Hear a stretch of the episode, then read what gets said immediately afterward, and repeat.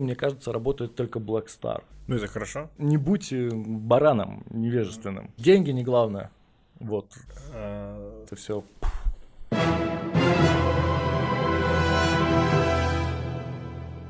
Всем привет, с вами подкаст «В поисках мема», меня зовут Александр Скоредин. Сегодня мы продолжаем находиться в самоизоляции дома в Екатеринбурге, никуда не выезжаем. И у нас будет еще один такой подкаст с музыкальным уклоном, потому что наш сегодняшний гость – это Артем Зверев, концертный директор группы «РСАК» и независимый музыкальный промоутер. Да, так я себя называю. Всем привет. Класс. А перед тем, как мы начнем с Артемом уже разговаривать, я напоминаю, что наш подкаст выходит не только в аудиоформате, но и также на YouTube-канале в поисках мема, поэтому переходите туда, подписывайтесь, ставьте колокольчик, чтобы не пропустить ничего интересного, ну и там пишите комментарии, хорошие и не очень. Погнали. Артем, большое спасибо, что пришел. Спасибо, что позвали. У тебя прям такое сегодня бодрое настроение. Хотелось бы начать не с самого хорошего. А, Мы уже немножко там успели обсудить. Ты одно время был арт-директором клуба Дома Печать, Да, родимый дом печати. который, я так понимаю, что 1 мая ну, фактически прекратил свое существование из-за того, что а, руководство клуба, ну то есть собственники клуба не смогли договориться с теми людьми, которые сдают помещение в аренду. Да, есть такой момент. Вот. э, Рассказать про дом печати? Можно Ну, в Дом печати я вообще пришел э, щеглом, э, неопытным на позицию арт-директора. Первое время э, стеснялся даже говорить, что я арт-директор, потому что на самом деле у меня практически не было никаких знаний. Я знал только двух диджеев, там, своих Так. друзей. Вот. Но, как я потом понял, что много кто уже отказался от этой должности, потому что объем работ был какой-то большой, а я просто из-за того, что был неопытен, ничего этого не представлял, но затем влился и э, весьма усердно 4 года поработали, и площадка как ночной клуб очень хорошо работала, ну и плюс еще и концерты. И обидно, конечно, видеть, что так все заканчивается, но вот, на мой взгляд, какой-то, наверное, логический итог, потому что проект Дом печати уже, ну, еще до прихода телеклуба в 2015 году, он уже с 13 работал, да, Мгм. ну дай бог, уже это 7 лет, вот. И на по моему мнению, любой э, проект, он переживает какие-то этапы и в- э, переходит в новый этап с чем-то новым. То есть, если ты не обновляешься и не развиваешься, то уже э, становишься неинтересным. для аудитории. Да, для аудитории, потому что даже э, та база поклонников, которая ходит постоянно, но она видит там одни и те же стены, один и тот же там, грубо говоря, ремонт, на один и тот же пул артистов, ну и ты просто постепенно из всего этого э, вырастаешь. То есть тут какая-то должна была быть система, ну, может быть, ребята ее и придумали, да, просто вот так вот на- натолкнулись на такого арендодателя. Ну, насколько я знаю, сейчас не все у них еще закончено, они Мгм. сейчас проводят э, опись оборудования, и э, шумиха в СМИ есть, вот недавно московский комсомолец написал про это, а, Шахрин записал э, обращение, по-моему, даже губернатору. Мгм. Вот. Я думаю, они все-таки найдут какой-то компромисс, потому что, потому что компромиссы надо находить, это Ну, здорово. конечно. Особенно в каких-то таких ситуациях, когда в общем мировом масштабе все пошло. Ну да, Не- э, как не бы. Дом печати это не самое плохое место в нашем городе. Я бы сказал, очень хорошее место в нашем городе, потому что а, западные СМИ в Ага. какое-то время писали о каких-то знаковых местах Екатеринбурга, то, что Дом печати находится в здании конструктивизма. Конструктивизм это как вообще красная тряпка там, ну, для определенного круга людей, в том числе и на Западе, потому что у нас же Екатеринбург как один большой памятник конструктивизма. И вот этим вот площадка тоже могла быть интересна каким-то туристам, которые приезжали. Но я думаю, на- надеюсь, у ребят все будет хорошо, они все наладят и продолжат свою работу. Слушай, а вот э, ты сказал, ты ну, как бы был арт-директором. Объясни, пожалуйста, вообще, в принципе, ну, то есть я не очень искушенный в этом человек. А вообще, э, что делает, какие функции у арт-директоров в клубе? Что он должен делать? Ну, вот в плане неискушенный человек, то, наверное, у большинства людей арт-директор это такой чувак, который вообще, наверное, ничего не делает, он только веселится, там, выпивает, э, с какими-то красивыми девчонками Это тусуется. Привет ему, кстати, в Москве он сейчас где-то там на задворках. Большой привет. Да. А, И, и тусуется с артистами. Вот как бы вот, вот арт-директор. Но на самом деле это чертовски сложная работа, потому что я работал с понедельника по пятницу в офисе телеклуба, а с, а с пятницы вечера, ну, практически до воскресенья, до утра я вел ночной образ жизни, ну, в клубе, uh-huh. все это работает. И вообще, э, вообще работа не из легких, потому что у вас в месяц сколько выходных? 8-9 примерно получается.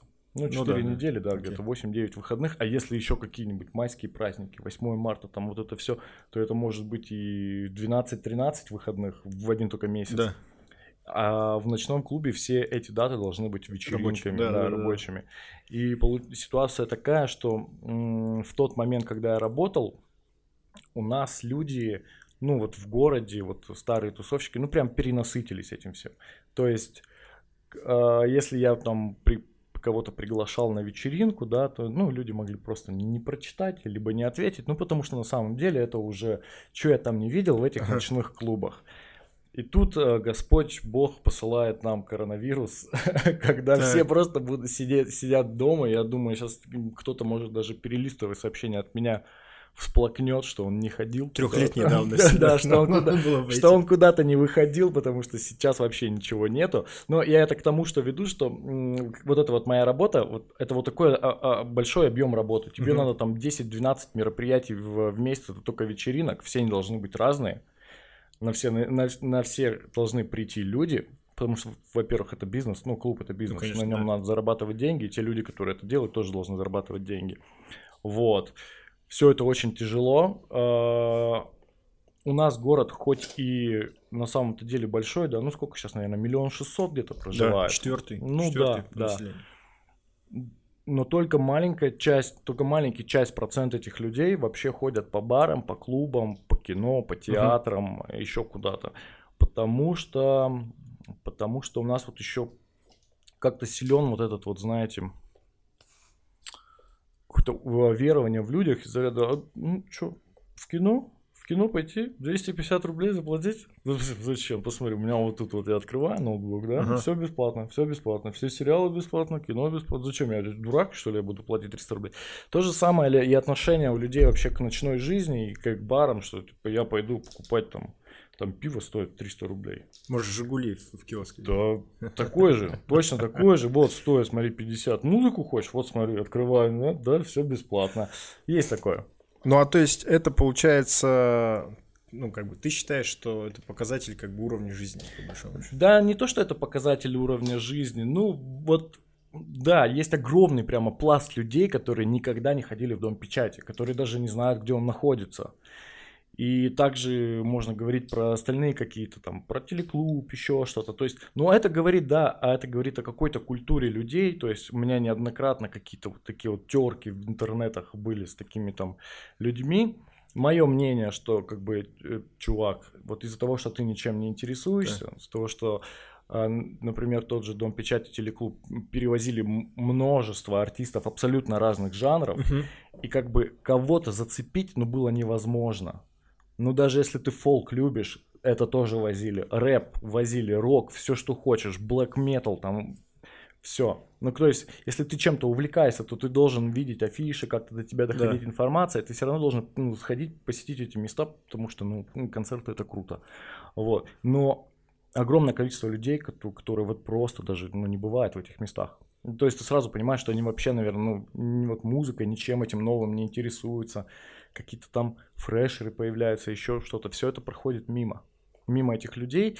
И э, в частности, я думаю, что вот вообще вся эта ситуация вокруг дома печати, вот его закрытия, наверное, все-таки, конечно, связана с тем, что какой-то маленький процент от общего числа населения mm-hmm. нашего города посещали концерты, посещали вечеринки, вы там увлекались какой-то электронной музыкой, с диджеями следили. Если бы вот брать, чтобы там, не знаю, там 10, 20, 30 процентов от этого, от полутора миллионов. Но это я уже так, Нате, на обум говорю. Мгм. Прямо вот была востребованность в этих концертах, да, там бы все ломились, солдаты билеты продавались, конечно, наверное, такой ситуации не случилось. Бы. А так ты заходишь в, интер- в интернет, э, там Е1 пишет, вот, дом печати закрыли, то ты, то ты, такая-то площадка там, и там первый же комментарий. А, а я чё, один там не был? И там 150 лайков, и ты думаешь, да ешь твою мать. Столько людей работает, столько, так, ну, прям сердце отдают, горят этим, чтобы в город приехал кто-то новый, интересный, чтобы ты сходил, увидел там кругозор. А ты пишешь в комментарии, а чё, я один там не был? Ну, да? Нет, не ты один, к сожалению. Слушай, я вот сейчас, мы сейчас с тобой разговариваем, я сейчас все больше и больше параллели нахожу с тем, чем мы занимаемся. Вообще у нас как бы мы вышли из, ну, из спорта, да, и сейчас как бы вплотную занимаемся спортом, менеджментом э, в ММА, как раз там, в смешанных единоборствах. И там очень много вещей, там, что как раз все выходные дни это рабочие, потому что в основном люди желают развлекаться тогда, когда у них выходной, да, не, Да, не- не да. когда работа там и так далее. И по поводу вот э, как раз там я один там не был и так далее, любой, лю- любая статья, наверное, на Е1, которая там говорит про какой-то турнир или про какие-то бои, которые там в Екатеринбурге были, которые, ну, из ряда вон выходящие, потому что у нас много было чего интересного, если так в масштабах России посмотреть, там реально какие-то комментарии там типа «Ха, дебилы бьют друг друга по голове. Да, да, да. Я, я, я думаю, это можно не только там э, в, в моей профессиональной деятельности, там, в твоей, да, вашей. Но на самом деле много где, да, и всегда с негативом на самом деле отношусь к таким людям, потому что, ну, если ты чего-то не знаешь, то, скорее всего, это твое невежество. Вот. да. То есть, если про это пишут, ну, ну, значит, это кому-то интересно, это делают, это ну, пр- просто, ну, про- прочитай, прочитай, прочитай, кто с кем дерется, прочитай, кто что поет, там, не, не будь э, бараном невежественным. В- Ну, вот у меня такой вот. Но, но все-таки, то есть это что, это уровень культуры? Или это, ну, реально, что, ну, как бы уровень, показатель уровня жизни людей, что им не до этого? Вот, как бы, для, для меня это такой вопрос. То есть, допустим, в Москве у них гораздо выше уровень жизни, чем у нас, ну, так, да, насколько я понимаю. Э, Там эта ситуация какая-то другая, лучше, чем у нас. Да, конечно, в Москве лучше, ну что там, 20 миллионов человек живет, и даже если э, в процентном соотношении там э, даже все и так же, то это все равно огромная туча людей. Ну, то есть у нас э, среди там промоутеров еще какое-то бытует такое мнение, что вот, ну, вот в Москве реально палку в землю воткни, вокруг нее Ага. люди начнут собираться. Ну вот что не сделай, там просто надо очень, очень надо постараться, Чтобы зафакапить. чтобы зафакапить и облажаться. Вот прям очень-очень сильно. Но это вот мнение, конечно, везде нужно прикладывать работу, но, наверное, где-то в Москве и в столицах это сделать полегче. Хотя, учитывая уровень их конкуренции, вот э, количество рекламы и всего этого прочего, но до своего ЦА, который, вот, э, которым это нравится, и которая есть, ты можешь легко достучаться, потому что они там за тобой следят, Ага. наверное, в, в- в том числе и в вашей отрасли. Да. А, и из-за просто из-за эффекта масштаба их гораздо больше. И собрать их, наверное, получается легче, чем у нас вот в городе. У нас в городе еще вот как раз, э, да, это, наверное, про культуру. У нас в городе накладывается еще такой отпечаток э, неблагодарный, что помимо того, что ты что-то везешь, делаешь, и как бы тебе нужно прорекламировать и собрать людей, ты еще им должен рассказать, показать. А это как бы дело-то вообще Об- неблагодарное. Образовать. так Ну да, это вообще дело неблагодарное, потому что а, если ты такой скажешь, все, я не вожу по псу, ну я не хочу, например, возить LG, мне нужны вот эти вот легкие деньги, хотя они, конечно, не легкие, да, но в том плане, что они процент заработать на LG больше, а, чем, например, на каком-то нишевом артисте. А, Но вот есть какие-то вот классные ребята, фрешманы, вот, вот у них прям музыка четкая, там все критики вот это вот признали в Москве, там все за них кричат, ты их привозишь, ну там 50 человек на них собрал. Ты такой, к черту, я буду их возить, пока люди... Ну вот в, том, вот в этом и есть неблагодарность, то, что ты влетаешь. Ты пытаешься кому-то что-то показать, а в итоге ты как бы Влетаешь на деньги. влетаешь на деньги, да, сделал какой-то тухлый, какой-то тухлый, ой, простите, сделал какой-то страшного. тухлый ивент, и вот в этом есть нек- некая неблагодарность. Надо балансировать. Понятно.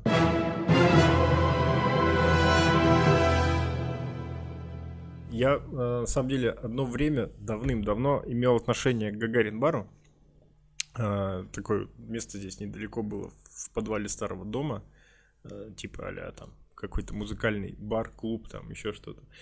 Вот. И я на самом деле, когда впервые вообще столкнулся с тем, что типа просто мало заплатить денег там какому-нибудь музыканту, чтобы он приехал, снять там все всего. Ну, Нужно еще типа привести людей. Надо, еще, надо и... еще заинтересовать, привести людей, и, во-первых, чтобы они не ушли, и чтобы это было интересно, и чтобы клуб пожил там с 11 вечера да. хотя бы до 5 утра, ну то есть вот это время, когда люди находятся в клубе и там тратят деньги.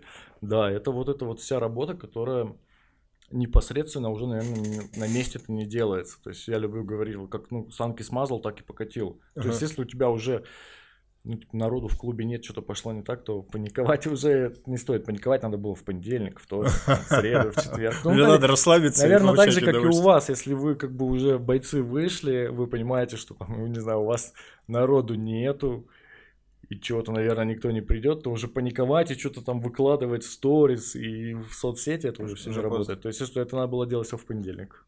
Да, есть такое. Слушай, сейчас мы все сидим, значит, на как это карантикулы называется, вот, на самоизоляции и так далее. Слушай, и, блин, все соцсети какие-то просто взорванные. То есть я раньше заходил в Инстаграм, ну, то есть... У меня Но там... представь, э, какое количество людей ничего не делает. Конечно же, они сидят в соцсетях. Ну да, но не делает их, понимаешь, люди, которые не делают, их не очень заметно. А раньше у меня там, я заходил, у меня было там 2-3 эфира, ты можешь там кого-то посмотреть, о, мне этот интересен, а, чтобы зайти.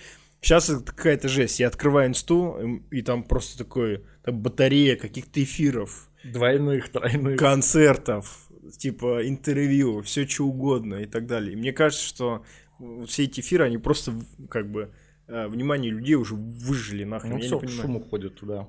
То есть уже как бы, ну, в принципе, это бесполезная, да, на данный момент история. Ну, я, да, я тоже, я, я во-первых, не понимаю всех этих эфиров в Инстаграме, потому что, во-первых, плохое качество, во-вторых, это неудобно все время uh-huh. час с телефоном сидеть, там садиться постоянно.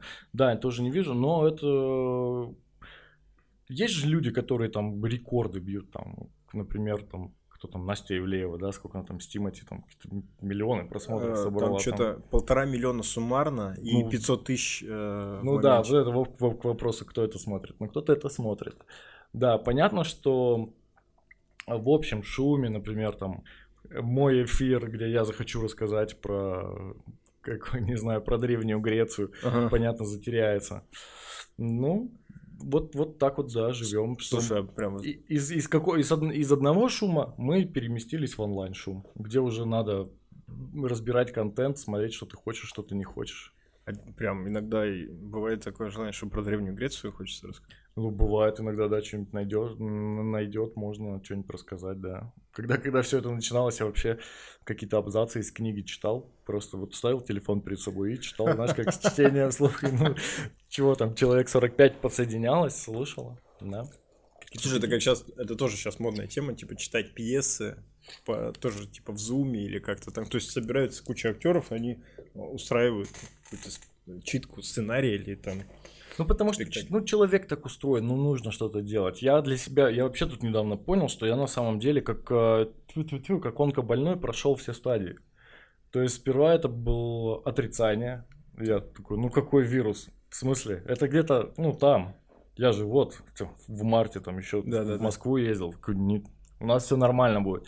Потом идет этот гнев, когда я там, ах, эти китайцы, вот они что учудили-то, а вот мы сейчас из-за них все страдаем. Потом что там идет? А, торг. А, торг это как раз, мне кажется, вот эта вот степь, это, это, это стадия, когда ты потерял свою работу, а, а моя работа, ну, на 100% от всего этого зависит. То есть у меня 100% работы исчезло. И ты такой начинаешь, ну ладно, ну ладно, исчезло, ну я в онлайн пойду. О, вот все, вот, ну, наверное, вот почему их так много. Потом у тебя начинается депрессия, когда ты понимаешь, что уже ну, вся эта штука в онлайне, это на самом деле какая-то профанация или там да. ви- просто видимость какой-то твоей деятельности. А потом просто принятие. Ты такой, блин, ну и ладно, все вот так есть, окей, я займусь своими делами, жизнь не потеряна, что-нибудь придумаю. Прибью вот, полку, которую да, да, вот, не И вот я, наверное, только недавно дошел до уровня принятия, когда я просто просто все, все принял и понимаешь, что ничего не поменяется, и особо рыпаться не стоит, надо просто провести с пользой то, что есть. Ну, слушай, тоже, кстати, хороший момент. Короче, надо быть с холодной головой, как, как Да, еще бы, найти, еще бы найти, где как бы поработать, что-нибудь заработать, вообще ну, жить можно.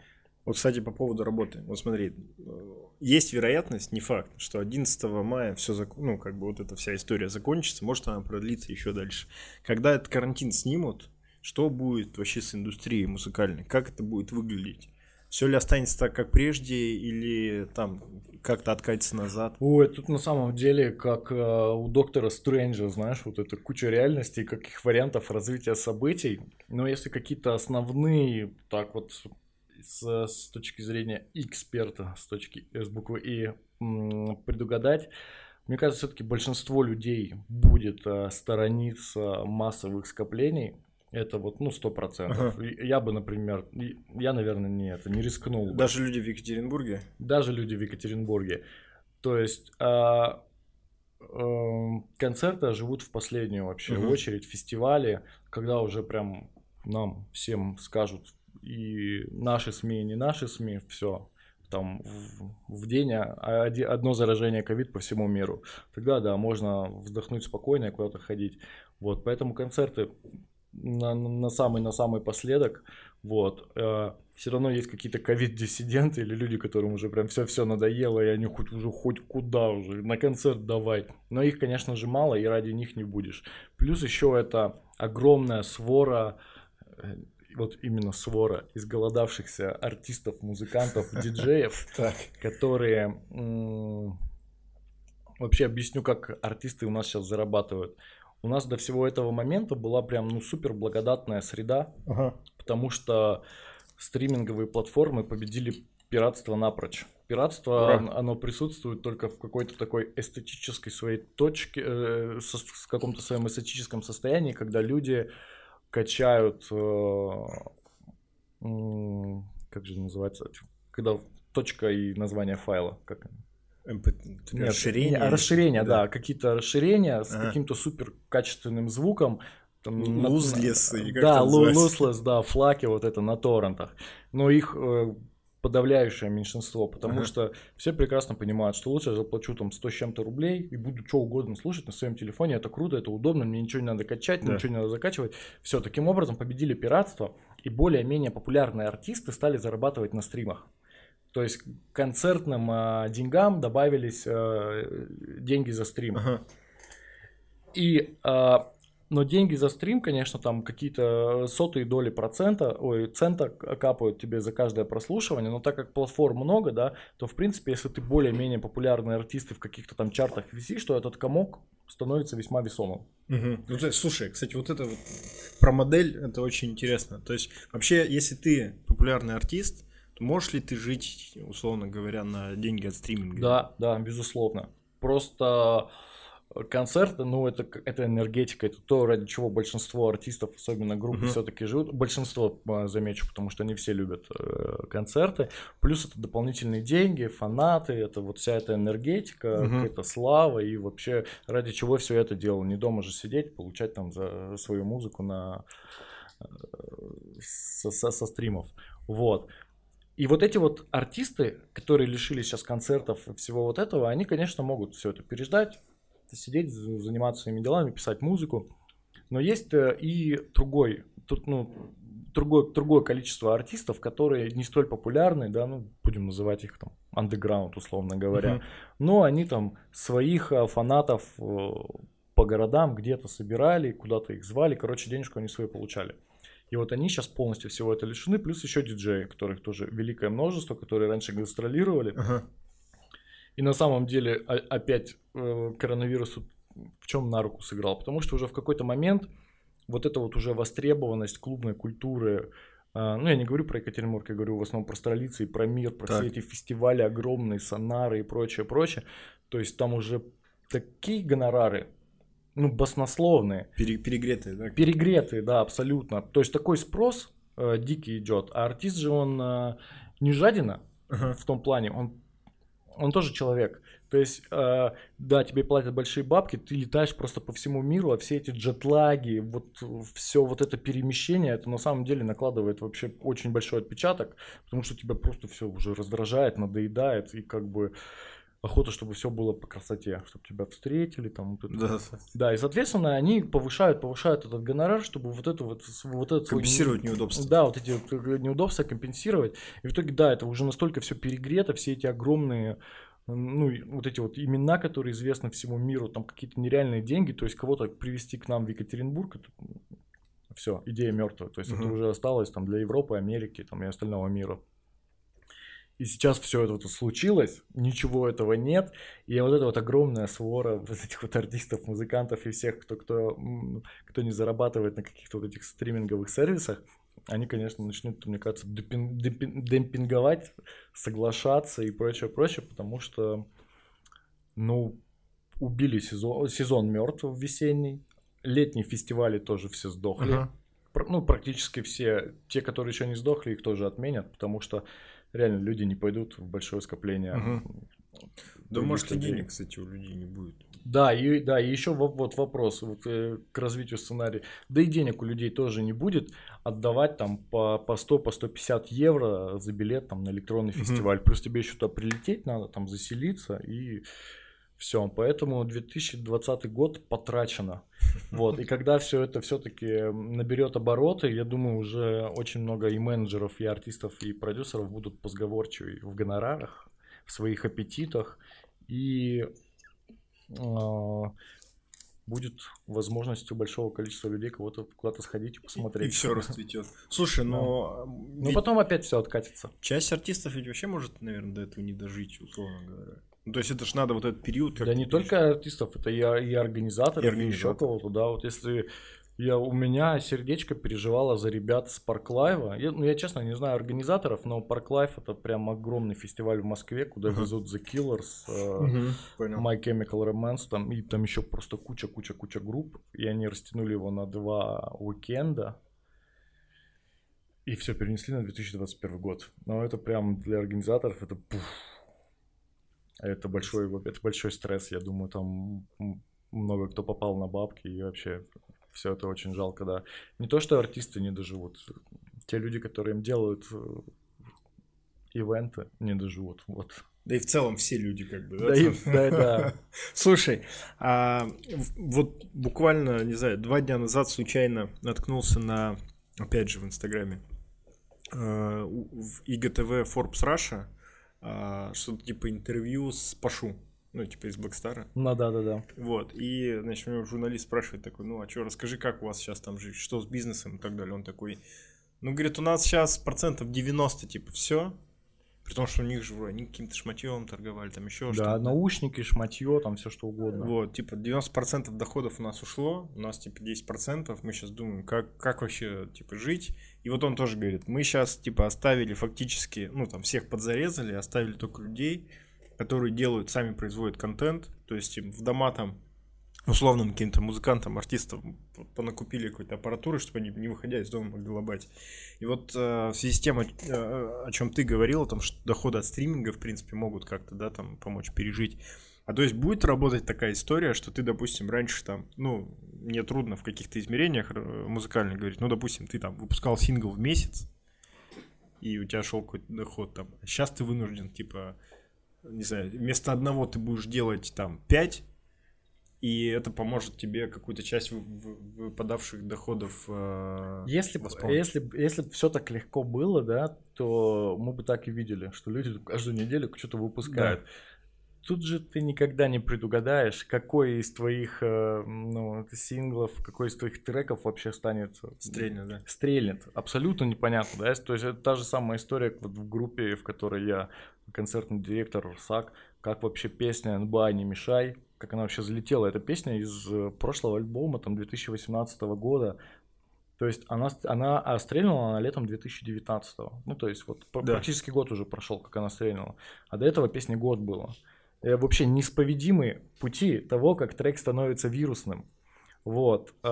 Может, конечно, кто-то нащупывает вот эти вот рецепты э, вот этих вот э, блокбастеров, ну, те, кто взрывает чарты, да, ну, например, Little Big, они вот что не выпустят, все куда-то вот вверх туда улетает. Ну, у них технология, короче, есть какая-то. Да, ну, то есть Илья Прускин же не глупый человек, он, э, он примерно понимает, э, как должен быть, что он, что ему надо делать, как должен трек, потому что они все примерно чуть одинаковые, ага. если так их посмотреть, но они все залетают.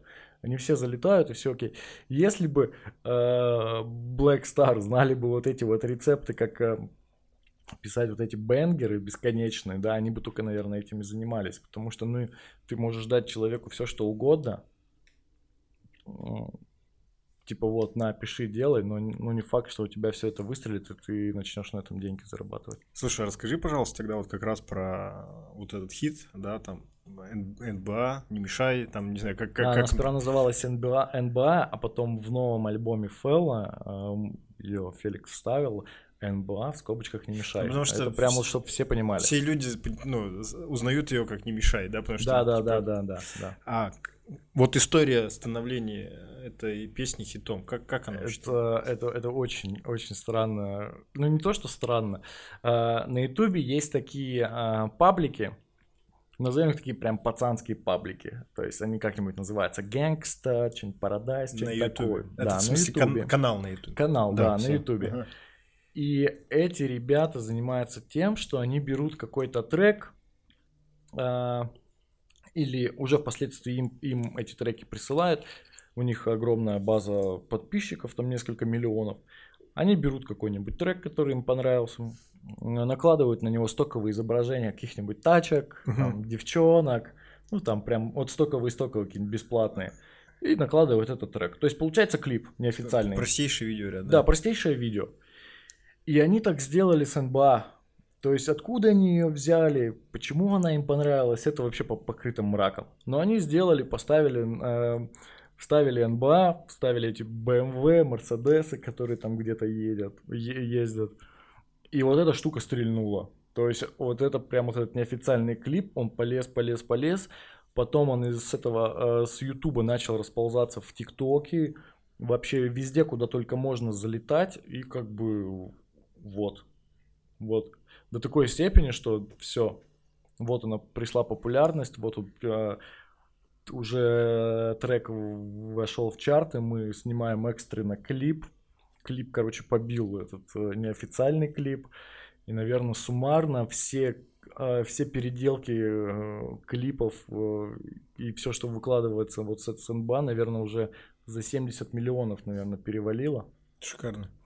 Да, и таким образом все это... Ну, то есть значительная доля везения...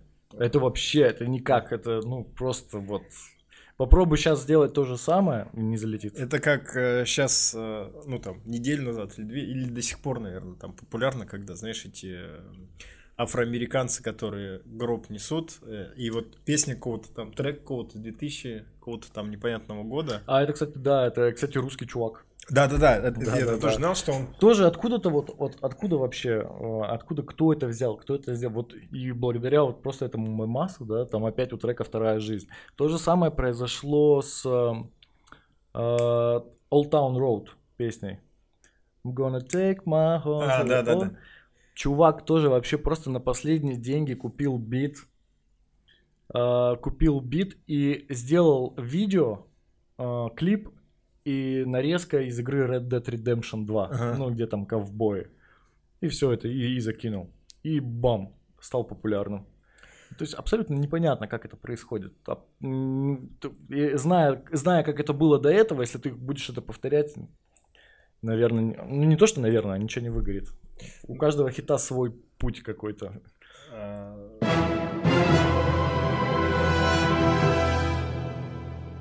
слушай, я первый подкаст вообще в поисках мем мы записывали с группой Грот. И я их, в общем, спросил, ну, как бы, мне было интересно как раз. Я говорю, как вот сделать так, чтобы ты, тебя никто не знал, ты типа из Сибири, а потом бах, ну, у тебя какой-то буст, да, появился. И говорят, нет, это все как бы... То есть нужен выход на какую-то широкую аудиторию. Вот сейчас про, про, про что ты сказал, да, чтобы кто-то с, с огромной аудиторией, типа пацанского паблика, закинул Типа твой контент, и только Да. тогда... Но если это, если тут как бы у тебя уже должна быть чуйка, да, у продюсера группы или у самого музыканта, куда, что это, обычно это все случайно происходит.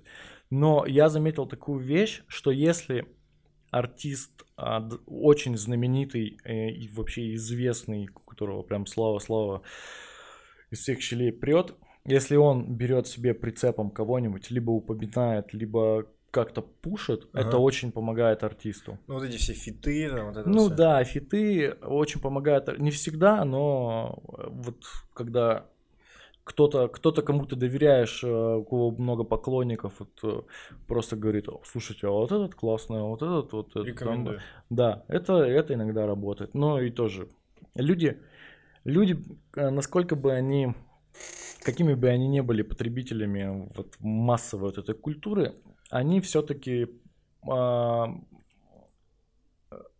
очень чутко отличают ложь от правды. Ага. То есть, если ты им сильно какое-то вот, ну, то, что им не нравится, вот прям что-то вот суешь, ты можешь очень потратить много денег на это все, но это не зайдет. А когда им что-то действительно они полюбили и понравилось, они сами все это вознесут до такой степени, что тебе ни копейки не надо тратить на продвигу, там еще что-то. Ключевой момент понять, э, что может понравиться на самом деле. Так вот, и знал бы прикуп, жил бы в Сочи, понимаешь, если бы все бы в музыкальной индустрии владели такими навыками, такие, ага, а вот сейчас я сяду, сяду писать хит, сел, написал действительно хит, то, ну, э, мир был бы другой. Я читал книгу Джона Сибрука э, «Фабрика хитов», что-то машины, песни, что-то такое. И он как раз, это ну, американский журналист, который в основном пишет о массовой культуре, как раз о всякой там такой истории. И вот он пытался разобраться, и там сквозной э, сюжет всей, всей книги какой-то, ну, как бы группа шведских продюсеров, их три да, или четыре Да, это у шведов есть такое, там, Аба, вот. Да, э, и которые 20 лет, условно, Сабы и заканчивая Бритни Спирс, типа, делали, и это заходило. Э, Ну, то есть, ты как вообще считаешь, что если есть вообще такая технология какая-то, как-то можно докопаться до этого в человеческом мозгу или все лажа? Нет, Это ну что-то, что-то, конечно, приближенное есть за столько времени существования музыки, ну и вообще, когда какой-то есть опыт у человека, конечно, что-то есть, потому что, ну, я тоже слышал про вот эти вот какие-то шведские штучки, что у них прям какой-то Да. там как-то вот по-особенному мелодия должна, да-да-да. Но так как я вообще не музыкант, я ничего в этом не понимаю, не углублялся, но да, я слышал. Думаю, что э, это вот как, наверное, в каких-то единоборствах, то есть ты не можешь достичь какого-то совершенства, ну, в том плане, ты пришел на тренировку, а у тебя э, столбик до 100 заполнил, да, Да. ну, грубо говоря, что все, ты прям познал все, что можешь. Ну, совершенства какого-то нет. Да. Ну, то есть ты к пониманию, как это происходит и что людям нравится, ну, в совокупности факторов, которые ты видишь на концертах, на, на продажах, на стримах и еще чем-то, да, ты можешь о чем-то догадываться и копать в нужную сторону, в, ну, в нужную сторону, тем самым э, понимая, ну, приближая себя вот к этому рецепту, как, наверное, идеального хита. Наверное, так. Понятно. Слушай, еще такой момент, как э, у человека, который глубоко вовлечен да, в музыкальную индустрию. Вот во времена типа моей молодости или там детства, условно, была, ну, было четкое разделение. Типа вот это попса, типа вот это там, э, там ну, какая-то жанровая история, еще какая-то история, вот там это рок какой-нибудь, рэп. А, и, ну, попсе все достаточно пренебрежительно всю жизнь относились, знаешь, типа, ну, это какая-то, типа, лажа, там еще Ну, да, я понимаю, про что ты говоришь, то есть э, вот тут ну, рок, рэп, там и вот попса, да, например, Да. а, отечественная. А сейчас вообще просто все это смешалось до Всем такой, пофиг. э, всем пофиг, до- до- смешалось до такой степени, что рэп-артисты ищут себе в команду гитаристов, там барабанщиков, то есть взять пример скриптонита, который, ну, не первый, но, на- наверное, один из первых э, ушел от, от вот этого вот э, скакания с хоуми на сцене под бит. У него уже там барабанщик, басист, там клавишный, еще, то есть прям целый ансамбль Типа такой. звук там. Да, но при этом, ну, как бы, это хип-хоп, да. Вот. Хотя уже там такие уже так вот все вот это Все вот уже потер- потер- всё- потерлись. гонять. да, уже все, все уже так настолько стерлось, что что на все эти жанры, ну, наверное, только в каких-нибудь э, пабликах, где вот выкладывают новые альбомы, там ты можешь что-нибудь прочитать, ambient, там еще что-нибудь, хотя это практически, наверное, ни о чем не говорит. Я вообще никак это ничего не разделяю. Да, есть какая-то попса новая, Так. новая качественная попса хорошая, такие как, как Зиверт, например. Мгм. Вот. А, Гитарная музыка, я бы даже уже не рок это делал, я бы уже просто Гитара. гитарной музыкой, да, называл, потому что может как бы хип-хоп в какой-то момент э, рэп и э, стал чуть-чуть популярнее, но сейчас все-таки возвращается назад э, гитарная музыка, потому что, ну, на мой взгляд, э, на концерте вот гитарный риф, Ага. вот и- его не заменить никаким битом. А если это еще и бит и гитарный риф, то есть, например, там машин, как же его, Машин Ган Келли, по-моему, да, у него сейчас тоже все с гитарами. Ну, это вообще прям круто, круто, круто смотрится. Слушай, ну это тоже старая история. То есть я помню Cypress Hill еще в свое время, типа. А рубили. это все, вот все возвращается. В какой-то момент, в какой-то момент реально, то есть вот, вот в конце нулевых, там еще буквально, ну там 8 лет назад, вот эта вот история, приезжает к тебе а- артист жанра хип-хоп реп, у него на сцене чувак там нажал, бит пошел, он там на сцене там Включил флешку, такой да, и да, ушел. да, да, да. То есть это еще было, было, но э, потом все-таки, все-таки на концертах людям нужно шоу Мгм. крутоты какой-то вот охота. А вот э, так могут, наверное, делать только ребята как Кровосток, когда там вот действительно Фантома стоит за э, диджейкой, и вот Шила неспешно в перевалочку прям рубит, читает. Но это, это стиль, это у них Ага. такой стиль, и тут как бы, блин, ребят, вам не нужен барабан, вам не нужен басист. У Ну них да. это, да, это все круто. Но а те, кто как-то вот хочет делать шоу, как-то удивлять, да, они, конечно, переходят, э, скажем так, к системе ансамбля. То есть там какой-нибудь такой инструмент, секой инструмент, а там уже ну, без разницы. Короче, все смешалось. Реально все смешалось. Ну это хорошо. Да, я да, не вижу ничего в этом плохого. Слушай, еще такой момент. а, Такой, для меня тоже такой знаковый. Я стараюсь о нем спросить вообще всех людей, которые каким-то образом к музыке имеют отношение. Значит, смотри, а, Макс Корж. Я долгое время, ну, то есть я знал, что есть такой чувак, который там море по колено, ну, то есть какой-то из, который выпускал какие-то песни, клипы, еще что-то. И, э, ну, я там пристально за музыкой как-то не следил, да, там, в несколько лет. И потом мне мой друган, э, по-моему, прошлым, прошлой весной, Показывают видео со стадиона. он просто показывает видео со стадиона. Ну и хер, ну как бы, знаешь, типа, я видел много видео со стадиона, ну с концертов, со стадионов там и так далее. Я когда смотрю, что там происходит, то есть у него прям такое жесткое комьюнити. Они ездят на каких-то автобусах. Это, наверное, страны. это, наверное, да, вот заслуга Макса в том, что он вокруг себя создал настолько сильное фан-комьюнити, и эти ребята, это знаешь, вот это как, наверное, они как околофутбольщики, Вообще. только, только не про футбол. Только не про- Около Макса Коржа. Да, ну там все атрибуты на самом Все деле атрибуты есть, да. Да. Они, они также одеваются, у них эти фаера, флаги, да, они на выезды, то есть вместо какого-то футбола они ездят на концерты. И, и он всячески их поддерживает, э, коммуницирует с ними, и вообще им всегда везде вперед э, дорога, всякие фишки, бонусы, и он прям, ну, они- это прям, ну, реально такой прецедент на российской сцене, мне кажется. Вот как это... Не знаю, мне, мне, э, мне всегда кажется, что у артиста достаточно долг и тернист путь. Э, редко кто сразу вот так вот бам-бам и- и взлетел. нащупал, стал. да. Да, то есть артист, он, вот, он делает свое дело. Вот год, два, три, четыре. И он, знаешь, как рыба об лед. Делает, делает, что-то вот нащупывает, нащупывает.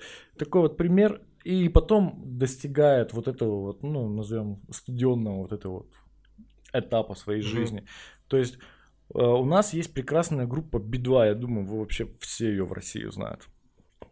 И у группы Би-2 был такой этап в жизни, уже после того, как они там засветились в Брат, там у. Бодрова, после того, как у них все вот эти вот их золотые рок-хиты были написаны, они в Екатеринбурге не могли даже телеклуб собрать. То есть вот э, продюсер телеклуба Семен Гальперин такую историю рассказывал, что уже думали, ну чё, что делать-то с Би-2? Уже даже телеклуб не могут собрать. Телеклуб, я напомню, это 2000 человек. То есть Ленинград когда-то тоже в телеклубе выступал. И при этом у них уже все вот это вот, ну, вот это вот, вся вот, это вот золото вот это все их было. А потом постепенно, постепенно, постепенно они вот выпускают альбомы, что-то делают, делают, потом бам в какой-то момент просто реально начинают собирать ледовые арены. Потом у них э, выходит программа с симфоническим оркестром, который вообще отдельно живет от, mm-hmm. ну, от их творчества. Ну, не, не то, что от их творчества, они отдельно делают, ездят симфоническим оркестром.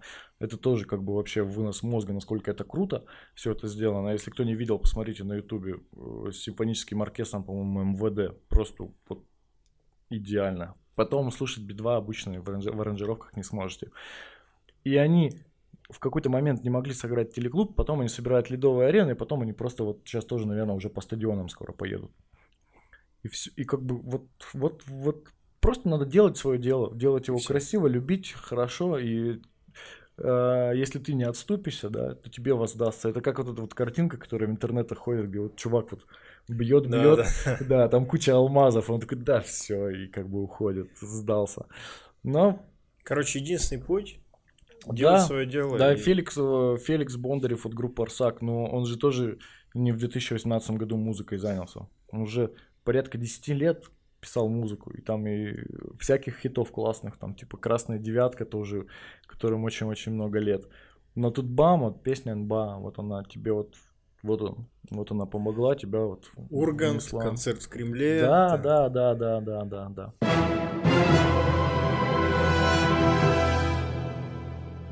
Слушай, а как вот э, э, хорошо, вот смотри, э, ты как человек, который ну, как сказать, как организатор как раз, да, то, то есть, типа, не, творческ, не, не, не творческая натура, не тот, кто производит контент, да, вот угу. в этой команде, то есть, вы поним... и ты об этом говоришь, что, типа, у, у Би-2 был взлет, потом падение, еще что-то.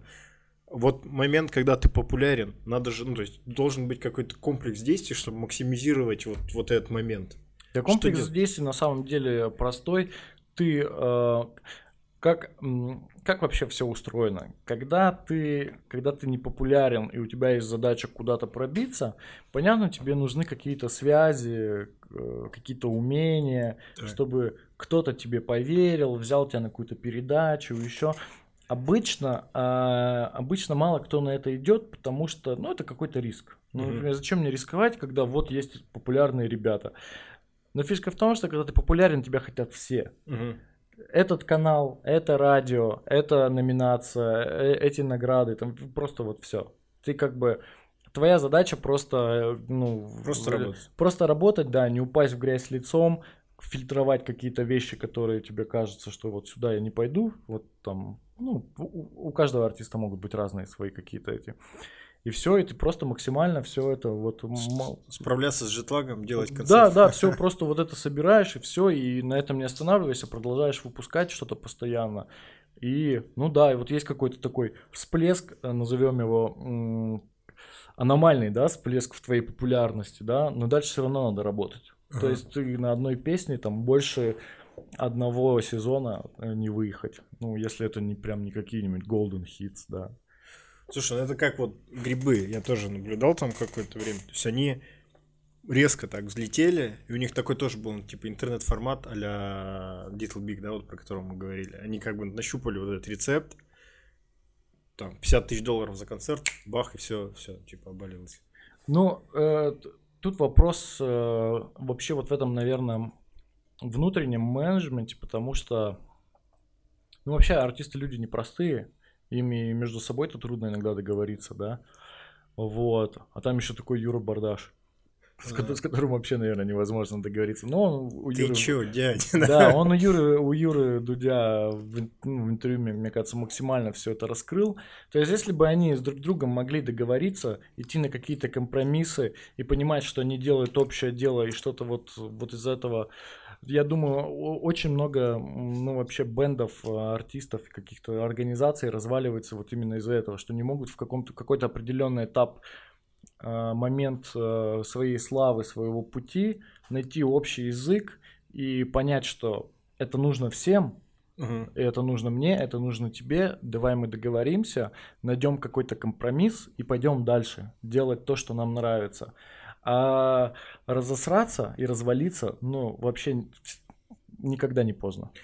Слушай, вот, ну, э, мне кажется, что просто так получилось, я в свое время, там, лет 8 проработал в телекоме. Вот, и э, там в коммерции, условно говоря. И мне кажется, что это какая-то, может быть, это э, как раз побочный эффект, что на каких-то рациональных вещах и темах достаточно просто договариваться. Ну, то есть ты понимаешь, что это всем выгодно, все, погнали, типа, работаем, еще что-то. Но ты постоянно видишь, что вот в музыкальном мире, еще где-то вот, типа, ребята творческие, они как-то не справляются с этой совсем задачей. Ну, это вот нам с тобой, наверное, может легко об этом говорить, но когда у тебя уже появляется какой-то, знаешь, что что, мол, вот, э, вот это вот э, заслуга тут, часть вот это вот моя. Ореол гениальности. А что? Ну, какое-то, да, чуть-чуть. От этого вообще никто на самом деле не застрахован. И, и окажись э, мы с тобой в этой ситуации, да, еще не факт, как бы мы себя повели. Это нам вот со стороны сейчас кажется виднее. Ну или ладно, я там работаю с ребятами и с другими артистами, много всякого вообще повидал. А, наверное, как бы все-таки от человека зависит, потому что если ты какой-то музыкант и талантливый, скорее всего, у тебя такая вещь, как дипломатичность отсутствует. Ну, знаешь, вот человек наделяет, Бог наделяет нас какими-то mm-hmm. чертами характера, но и какое-то определенное умение договариваться, дипломатичность, а, а зачастую артистов не, не, это не наделяет. Для этого есть менеджмент.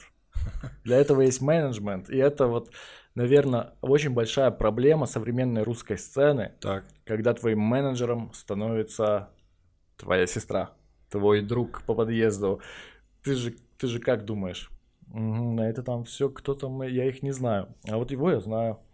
А то, что у человека нет определенных ну, дан, данных, да, вот, вот это вот как раз умение договариваться, быть дипломатичным, то, что любому артисту надо ну, это вообще в... вести диалоги с организаторами, еще с кем-то. Ситуации бывают абсолютно разные, абсолютно вообще разные. Вот. И, конечно, послать всех иногда легко, но это невыгодно ни тем, ни другим. И вот эта проблема менеджмента, я это насмотрелся, это когда вот реально твои родственники менеджеры, там, директора, мама бывала, вот.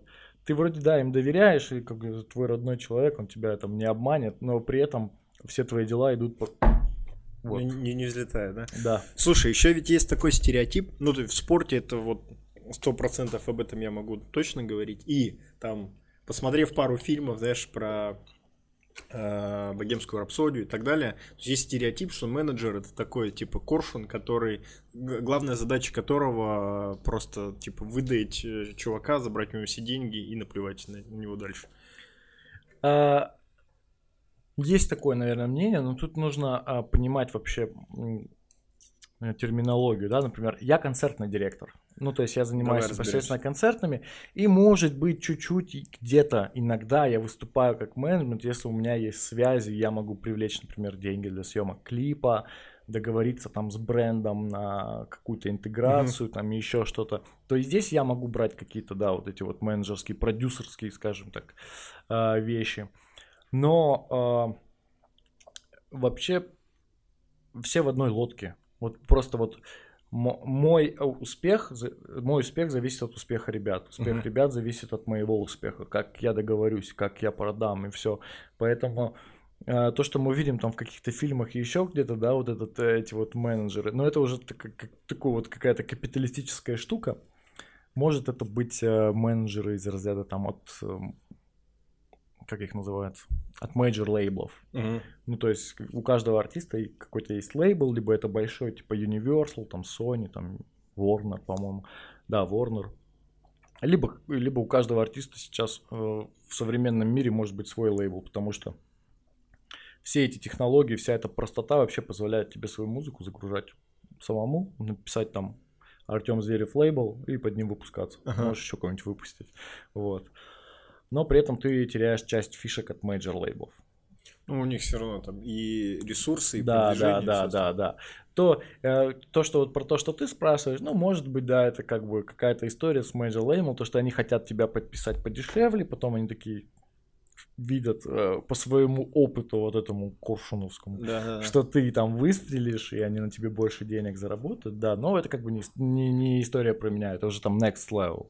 Я еще до такого не это все эти там лейблы, стримы, права, лицензии, это все.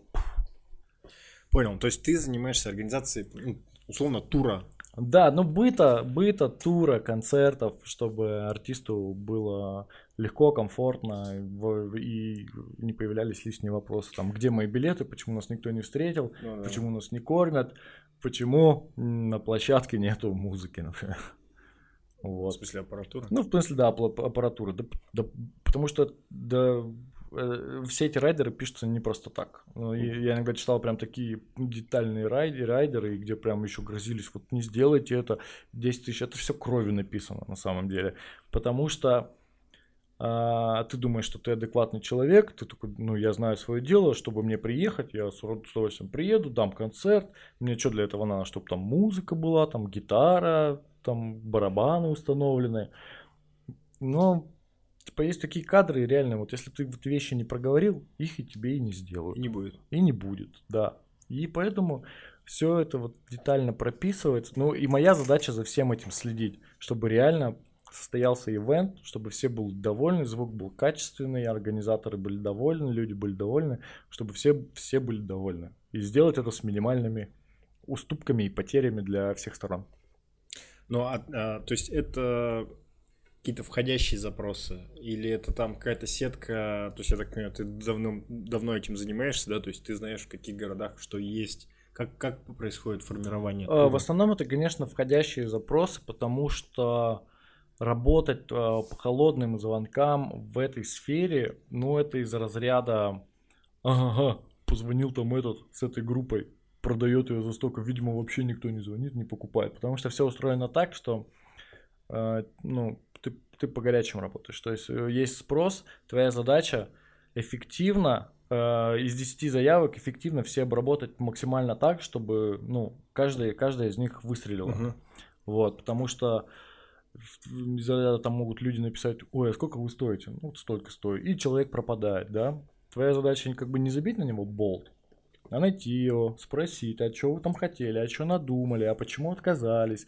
Ну вот это вот уже, знаешь, вот цепляться вот уже за это. А по холодным, мне кажется, работает только Black Star. То есть я по должности своей работы арт-директором, когда на концертной площадке работал, очень часто они прям вот с этими вот а, как сказать-то, вот с этими прямо с этими маркетинговыми штучками пользовались. Алло, здравствуйте, я директор певицы такая-то, такая-то, вот сегодня 200 тысяч, вот только сегодня, вот только для вас 200 тысяч, завтра сингл выходит, завтра 300 тысяч, вот прям, и они прям вот так вот на тебе сидят, сидят и так же вот не отпустят, пока, не, пока ты им четко не скажешь, нет, нам это не надо, вот, или там, ну, может быть, там я посоветуюсь, там еще что-то. Вот да, они вот так работают. Слушай, а после, ну, то есть один хрен входящий запрос, это как бы ну, такая история. То есть это уже сформированный спрос, правильно? Да.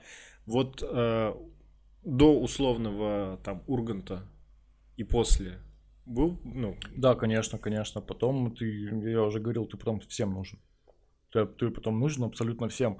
Ты даже нужен тем, кто не понимает, зачем ты им нужен. Ну, то есть, э, люди тебя зовут в кальянные там играть, еще ну, вот, там, из Армянская свадьба. Ну, что-то, да, типа такого, ты говоришь, ребят, ну мы группа, у нас гитары, у нас барабаны, у нас э, четыре человека на сцене, у вас, вы нам предлагаете там выступить в каком-нибудь, э, чтоб никого не обидеть, в какой-нибудь провинции на открытии какого-нибудь гриль-бара, там, кальян. То есть ты сразу понимаешь, что люди вообще не отбивают э, не отбивают уровень затрат, не отбивают вообще уровень продакшена, что надо. И они просто видели вот эту одну песню, которая, ну, которая частенько, которая ассоциируют с кальян рэпом, там, не мешай, не мешай, вот это. И все, им только это и надо. Ты, блин, ребят, это она идет две с половиной минуты. Чем мы, ну, дальше-то делать будем? Вот посмотрите на наше творчество, вот оно такое, разнообразное. Он типа, нет, нет, да все нормально. Вот ради вот вообще одной Часовая песни. программа вот этой песни просто. Да, и э, еще твоя задача, да, как концертного директора, всякую вот такую чепуху тоже отметать, потому что это будет не круто ни артисту, не круто ни площадке, ни тому, кто за это платит. Потому что когда к тебе придут люди, там нальют пиво, вино, они сядут курить кальян, окей, не мешай, сыграл, а дальше там как что-нибудь польется. Что происходит? Да, что происходит. Но как бы деньги не главное. Вот. То есть тебе, конечно, могут заплатить, ты можешь приехать сказать, ну что, вот вы меня позвали, вам кто запрещал посмотреть в интернете, чем мы играем. Нет, так не работает. Надо еще помимо того, что тебе какие-то люди из, из отрасли, профессионалы пишут, с которыми можно болтать, тебе еще часто пишут такие вот, которые хотят в свой кальян-бар тебя притащить. А бывает, что просто не из отрасли, то есть пишут левые люди, но с которыми, ну, в принципе, удается нормально поговорить. И Нет, такое, такое вообще очень редко. Потому что организация концерта это, это, дело, это дело такое весьма трудозатратное. Потому что даже если ты, даже если ты договорился там, с артистом, но ты не отбиваешь. То есть ты думаешь, что а, я договорился, сейчас я у себя в инстаграме своего кафе там на 200 человек афишу выложу, и у меня за два дня купят sold out. Sold out. Нет, так не работает. Таких сразу как бы, э, таких сразу видно. Понятно. Мы поговорили, знаешь, про то, что технологии сделали более доступным вот этот рынок. То есть раньше опять же, там, в 20 веке тебе стопудово нужен был лейбл, студия, огромные Порог бабки. входа снизился да. очень сильно. Я сейчас, ну, то есть, э, я как бы старый человек достаточно для, для музыки, да, все равно у меня какие-то там вкусы и так далее сформированы, но я периодически, когда бегаю, там в iTunes включаю, допустим, типа подборка, что-нибудь новое, там еще что-то. Э, я чаще всего просто округляю глаза, и как бы не понимаю, что происходит, вот, но там, ну, условно, я кис-кис, как бы, вот, услышал в, в такой подборке еще кого-то, знаешь. Вот. И ты когда открываешь iTunes, там этих людей, которых зовут каждый раз по-новому, их сейчас их, еще миллиарды. Их миллиарды, да, их миллиарды. Вот в этом, а, в этом есть проблема.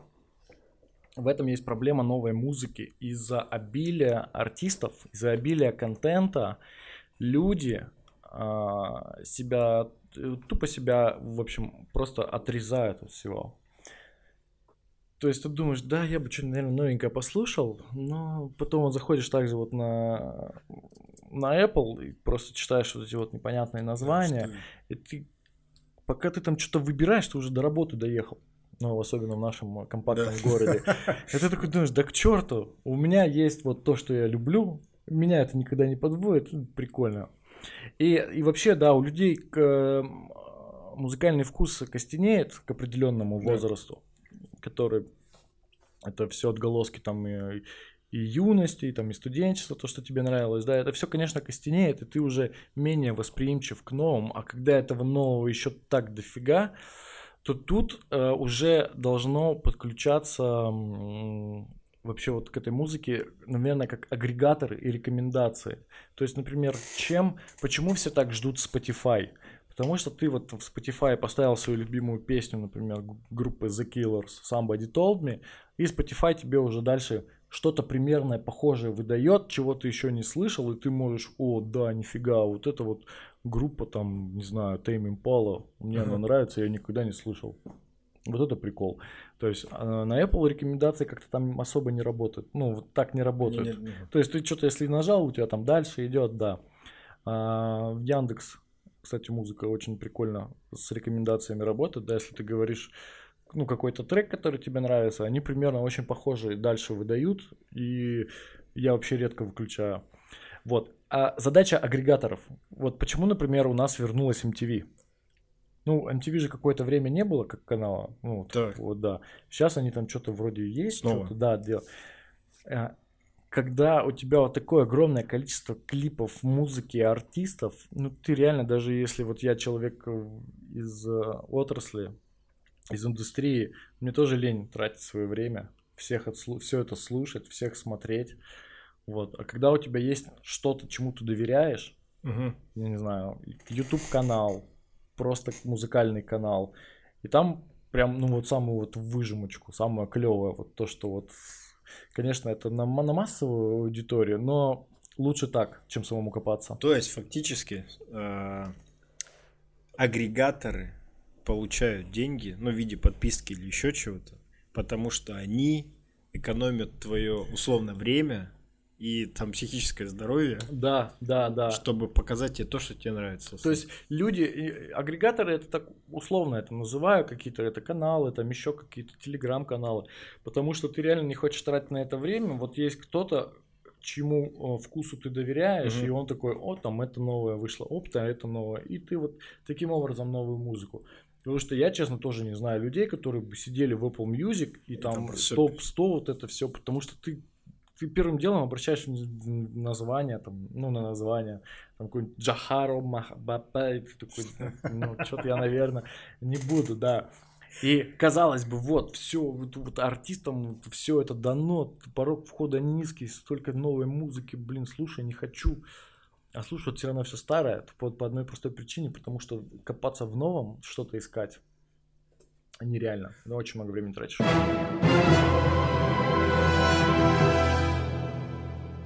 Слушай, а вот, ну, если в, основ... в основной своей массе, да, люди, там, 90%, 95%, они вот потребляют музыку по такому сценарию, получается, что знаешь, как бы у всех воспитывается плюс-минус один вкус. Типа, это, не проблема? Да, нет, это тоже проблема, когда э, это проблема, об этом очень плакались продюсеры телеклуба, когда они такие, блин, ребят, мы там привозим Анкл, и там приходит там 800, там 700 человек. Ну, это типа в лед. Там uh-huh. очень мало людей. Анкл же отличная вообще качественная музыка, прям очень классная. И, и руки опускаются, когда ты привозишь что-то клевое, прикольное, там, кого-нибудь с туманного Альбиона, где там вообще эти, что не музыкант, то вообще золото. И там, например, тот же LJ, который там все, О, или Оля Бузова, на которую прям все солдаты, все ломятся. И ты такой, ну как? Ты вроде как бы человек, который должен деньги на этом зарабатывать, но тебя вся жизнь подпинывает к тому, что ты можешь зарабатывать деньги только там на LJ, на Бузова, на Зивер, там. Охота на Анкл зарабатывать, охота зарабатывать на, не знаю, на, ну, на каких-то таких артистах. Ну, видишь, бизнес поэтому, реальный. поэтому приходится балансировать, да. Ну а как-то вот э, вообще, как ты считаешь, этот вкус его вообще можно воспитывать? Да, чтобы... вкус, вкус, э, вообще этот спрос на хорошую музыку, ну я уж не буду объяснять, что такое хорошая музыка, да, скажем, вот есть какая-то вот вся вот эта вот, ну, попса Слушай, даже она новая. Можно я тебя попрошу? Объясни нам, что такое хорошая Ну это, это просто можно вообще на какие-нибудь холивары наткнуться. Что, ну, это не страшно. Что, что, что я считаю хорошая музыка, может быть, ну, не, ну, не хорошая для кого-то другого. Но я считаю, что это какая-то э, гитарная рок-музыка. Вот, какие-нибудь артисты из разряда Tame Impala, The Killers, э, что там еще у меня прям даже из головы повылетало, там Джек Уайт, например, uh-huh. вот. Э, ну, остановимся на этом. Не могу сейчас ничего вспомнить. Окей. Okay. Вот. Ну и есть какая-то прям вот то, что вот вот, вот массовые, поп-поп-массовая культура, когда тебя кормят, да, ну тот же LJ, у которого все сделано на то, я его не осуждаю, ребят, не осуждаю. Просто у каждый, каждый, каждый делает то, что он считает нужным, и зарабатывает деньги, как умеет. То есть весь его образ нацелен на то, чтобы на него смотрели подростки. Все его рекламные интеграции с, с этими пистолетами Нерф, например, еще что-то там. Вот, при этом у него на концерте реально 12-летние дети присутствуют, хотя поет он ну, не совсем про вещи, которые должны интересовать 12-летних детей, да. Ну вот так получается, что всегда 12-летних интересуют примерно одни и те же вещи. Они как дети всегда а, обращают внимание на все яркое. Uh-huh. Ну, это же дети. То есть понятно, если ты весь обвешанный щитами мотозащиты Supreme, Гуччи и прочее, прочее, и так выглядишь, и, да, у тебя грилс. Ну, кто на тебя будет смотреть? Конечно, дети, поэтому вся их аудитория — это подростки. Вот, и всякие рекламные интеграции у них, мне кажется, на подростков нацелены. Ну, типа, ну, кому-то, кому-то неприятно этим заниматься, вот. Ну, а кому-то деньги не пахнут. На кому-то деньги не пахнут, да. Еще момент такой, что вот, опять же, в 2000-х, там, каких-то 2010-х, а, был момент, вот я, я тебе рассказывал, впечатление из детства, да, что, ну там, из молодости, что а, у нас какая-то непонятная галимая попса и какие-то еще там жанровые вещи. А, допустим, на Украине в тот момент, ну или там и сейчас, я не знаю, было очень много каких-то новых, интересных, необычных чуваков, которые делали качественно, еще что-то. Вот, вот этот сейчас миллиардный поток э, в iTunes, он как бы нам позволил как-то это выровнять эту историю. То есть у нас тоже появляются какие-то да, да, да, у нас тоже, конечно, огромное количество качественных ребят появляются. ну, прям, э, назовем это новая русская сцена. Э, понятно, что и на, ну, на Украине супер классные ребята, есть таланты. Но так как все-таки мы братские народы, несмотря на все эти политические да, да, штуки, все это вот прям чуть-чуть так вот. Потому что нашим артистам интересен рынок Украины. Ага. Потому что это что-то поближе к Европе. Вот там и фестивали там такие, такие как Атлас. А, из-за размера Украины, мне так кажется. То есть ребятам э, украинским интересен рынок э, для России, гастроли. Да, России, потому что он больше. Вот. И вообще все эти препоны, они, конечно, жестко максимально все мешают, потому что, ну, да. потому что монатику не запретили выступать, хотя монатик это отличная, классная попса такая, прям прикольная. Вот. Ну и, и кучу-кучу разных других Он такой, артистов. Типа да. русскоязычный фаррел, типа. Да, да, да, да. Как бы зачем все вот, вот то, что вот Алена, Алена, например, да. да, по которой все слюнки пускают, но которая тоже по каким-то своим личным убеждениям не поедет в Россию.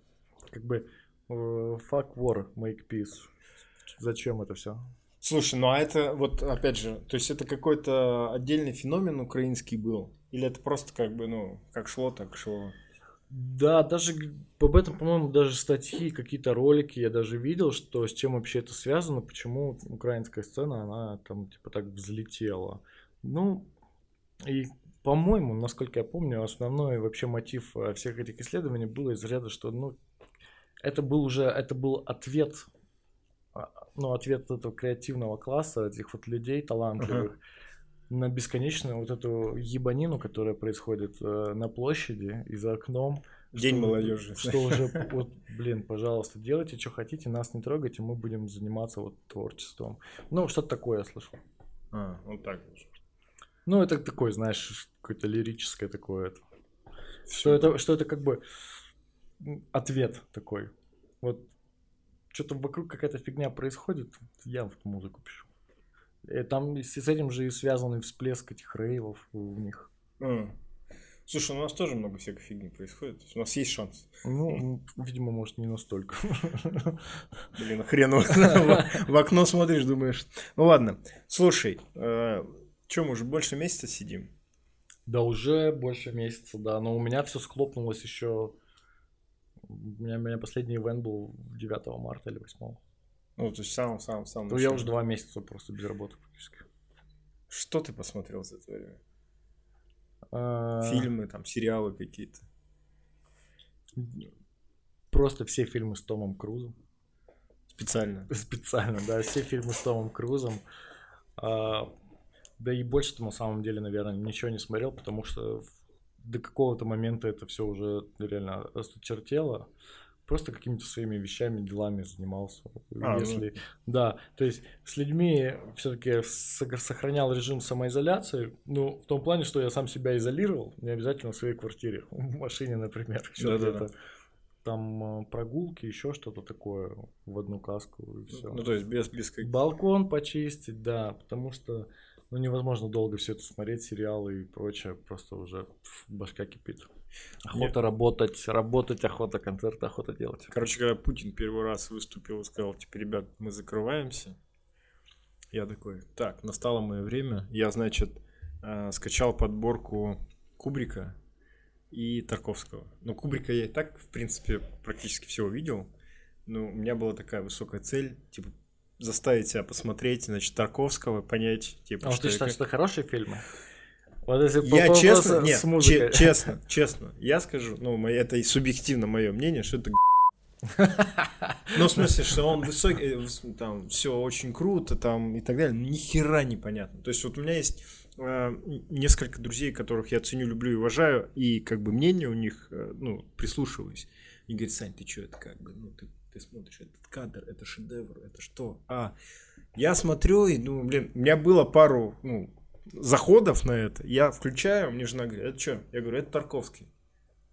Она говорит, вырубай нахрен, ты что? Вижу в книгу, э, ну, потому что, ну, то есть, вижу а, я недавно, я сейчас прочитал, значит, книгу а, Джон, боюсь ошибиться, Джон или Джек он, Мэммет, это сценарист, который а, написал хвост виляет собакой, вот эти вот ну, такие штуки. Ну, прям при- прикольный чувак. Он говорит, а это просто с- как бы конспект лекции, который он читал в какой-то школе киноискусств, значит. И он говорит, чуваки, значит, во времена моей молодости, типа в 50-е, 60-е года, э, у нас было куча каких-то инди-архитекторов. Они говорили, что надо вот так, надо самовыражаться вот так, и построили кучу таких домов. Типа 30 лет спустя я езжу по родным значит, местам и вижу, что все это поросло мхом, провалилась крыша и так далее. Люди не живут в этих домах. Во-первых, потому что когда эти чуваки типа самореализовывались как э, творцы, им было наплевать на людей, которые там будут жить. А жить должно быть удобно. Ну, знаешь, там, типа, чтобы у тебя вентиляция была. Ну, понятно, там, да, ну, практично. чтоб- чтобы было практично, тебе было удобно жить. Вот. А во-вторых, они не были рассчитаны, типа, на, ну, условно говоря, дом, он, он называл какой-то штат, там, типа, а-ля Вайоминг или еще что-то. Типа, дом с плоской крышей, да вы что, охренели? Говорит, там столько снега выпадает, что все, типа, всё, ну, ни одна крыша плоская, типа, не выдержит. Там еще что ну, и вот такие вот нюансы. И он говорит, вы, конечно, можете считать, что вы творцы и так далее, но ваша задача сделать так, чтобы было интересно человеку. Если человеку не интересно, ну, типа, вы херовые творцы. Ну, соглашусь. Это Ну. же, это же не только в кино, это вообще во всем. Но это да, ну то есть, и понимаешь, как бы, и я вроде как понимаю, то есть мне нравится кино, я прям вот очень увлечен вот этой всей штукой. Я такой думаю, ну надо как-то собраться, но это же все равно это какая-то веха, это значительная вещь, там, это искусство, там, ну это как бы типа чистое искусство, он же бабки-то не зарабатывал на все. Ну да. Но потом ты включаешь, думаешь, ё черт побери, блин, ну как так? Еще рано. Еще Ещё рано. да, да. Ну вот как бы для меня, мне кажется, это проблема. Ну, то есть, есть люди, которые типа совмещают и искусство. Ну, то есть я не могу смотреть э, кино про трансформеров. Я вообще не, ну, не смотрел. Ну, Там, это и- трошанина. Э, Там, ну, условно, Гарри Поттера, там, еще. Ну, то есть, ну, я не могу. Ну, или вот эти франшизы, знаешь, там. э, Короче, у них же был э, в прошлом году, по-моему, фильм, где как раз вот последняя битва добра со злом, где чувак с перчаткой был и так далее. Мстители финал. Мстители Самый- финал. Самый Короче, фильм. это единственный фильм э, из э, с- вот вселенной этой супергеройской, Который ты посмотрел? который я посмотрел. Я пошел с женой. и Я вообще ни хера не понял, потому что, типа, вот он идет условные два часа, и там каждые 30 секунд появляется какой-то новый чувак. Я, знаете, не знаю, кто этот чувак, как-то все намешано, и там какие-то, блин, э, человек-пантер. Вот, как смотри, ты сейчас попадаешь в эту ловушку невежества, когда такой, кто это? Всё, я не знаю. Потому что это, ну, типа, прям вселенная, которую Да. они создали, ну, это прям... Прям вообще, то есть DC, ну это Marvel, да? DC просто рядом вообще не валялись со всеми своими попытками. И сколько они там это лет? 10? Или да Нет, наверное, даже побольше, наверное. Все это ковалось, и каждый фильм это частичка вот этой вот большой вселенной. То Конечно. есть такого вообще никто никогда не делал. Только даже если ты не любишь комиксы, только даже ради этого стоит посмотреть. Звездные войны. Ну, Звездные войны. Не, ну, это- в смысле, что это же как бы- Слушай, по бабкам, ну, по эффекту на зрителя, условно говоря, вполне все сравнимы. Но я к тому, что я как бы, не, опять же, не, не осуждаю эти вещи, мне кажется, не- мне просто нравится что-то другое. Но больше всего, я, по-моему, кому-то это уже говорил, больше меня э, как бы вот в этом фильме, значит, напрягло что? Я говорю, слушай, жене, говорю, ну вот нормально, там 40 супергероев, злодеи, не злодеи, все бегают, значит, вот тетка, она может все, она прилетела из космоса, чувак прожигает все взглядом, этот летит. Я говорю, что за чувак, который просто бегает и типа стреляет из лука? В чем его суперспособность? Говорю, Ну, это- что это за да. хрень? Это, это вообще есть такой, да, мемчик «Соколиный глаз», по-моему, называется. Ну что-то. Что-то, по-моему, да, «Соколиный глаз». Что, мол, чувак, что-то ты не дотягиваешь до супергероя со своими Ну, какая-то хрень. Но это дань комиксу. Он там был, и вычеркнуть его невозможно. Слушай, а ты читаешь, ну там, смотришь, как это правильно, читаешь комиксы?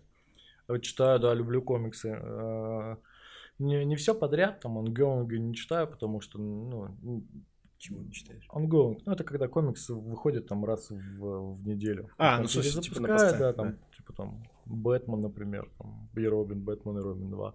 Вот, такое не читаю, но есть э, какие-то прям алмазы, э, прям очень офигенные истории, офигенные рисовки, там, например, Фрэнк Миллер, который вот «Город грехов», Да, да, да. 300, вот у него есть там «Темный рыцарь», по которому, собственно говоря, ну, по мотивам сняли Бэтмен против Супермена.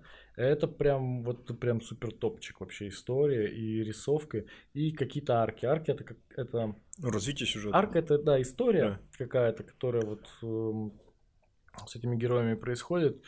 Например, там Суд Сов, э, тоже, тоже просто супер. И ну, помимо каких-то таких комиксов еще есть там «Живые мертвецы», которым сериал снимают. Да. Тоже клевый комикс. Э, какая-то классика, которая вообще Пульцера получила, типа Мауса.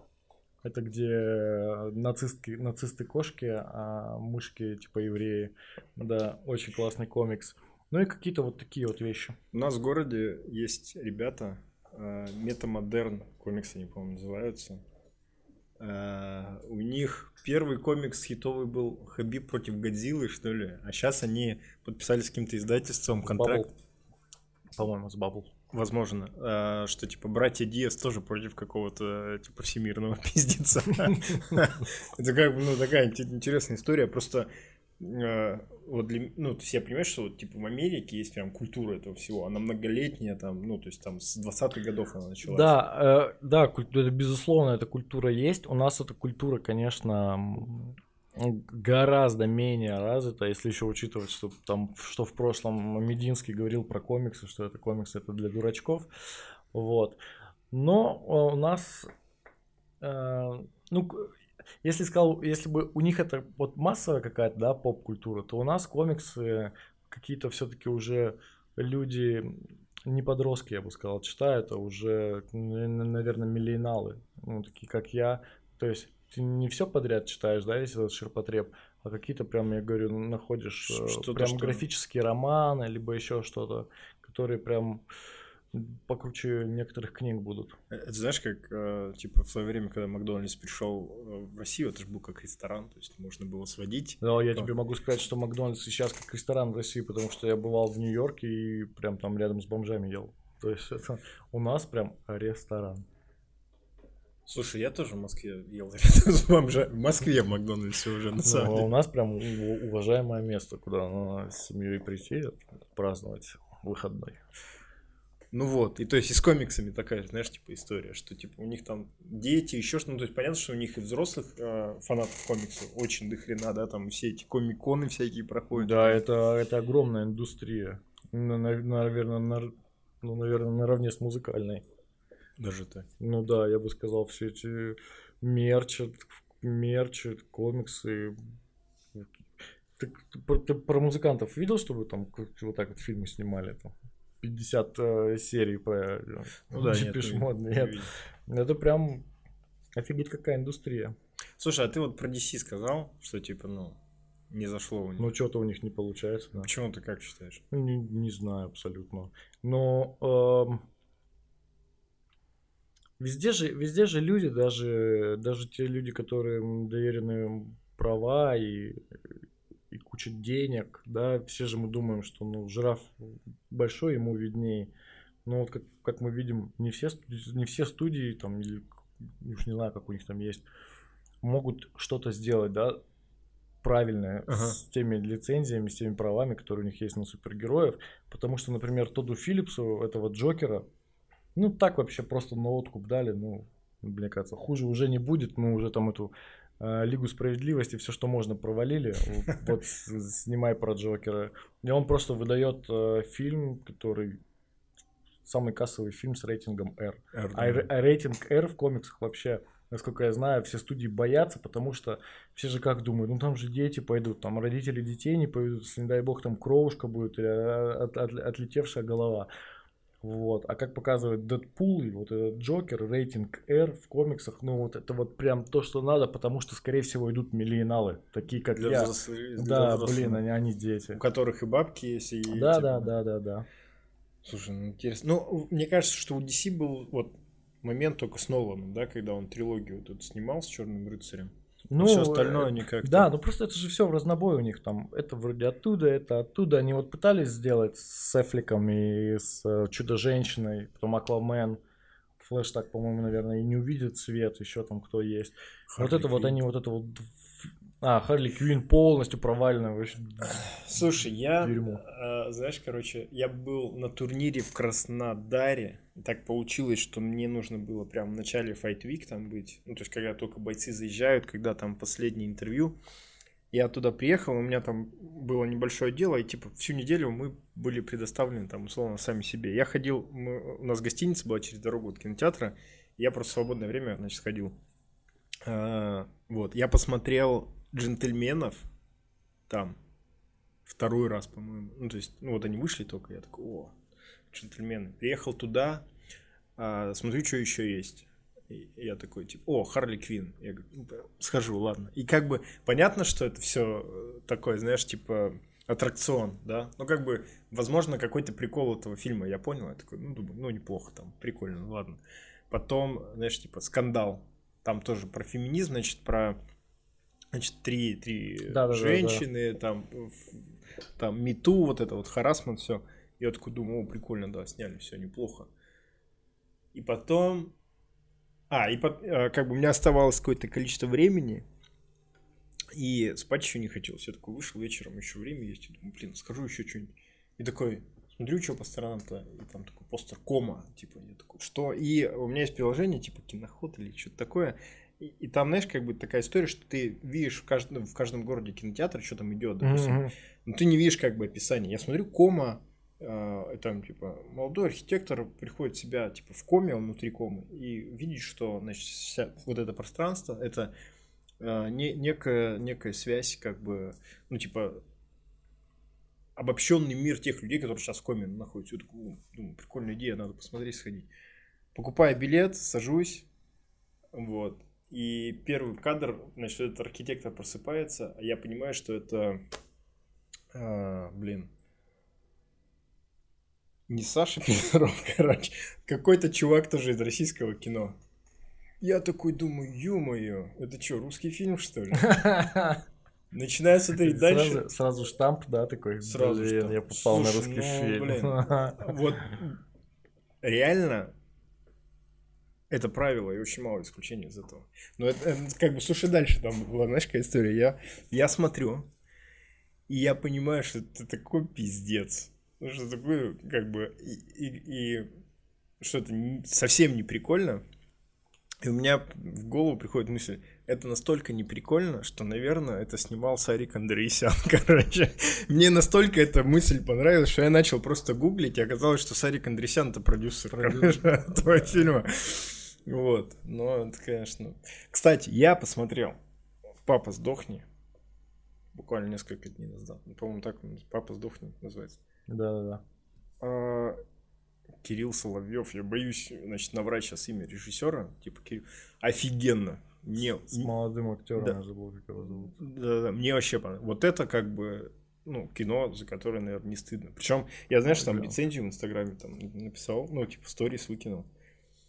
И мне несколько человек потом на следующий день написал, Саня, это такое говно, ты чё, чего, что ты нам рекомендуешь? Ну, чё, вкусы у всех разные, знаешь. Кто-то кто от одного тащится. Ну да, да. Не, на самом деле мне очень понравилось. Я прям нашел в инсте, говорю, чувак, очень круто, типа, снимай. А, он уже сейчас снимает какой-то второй фильм.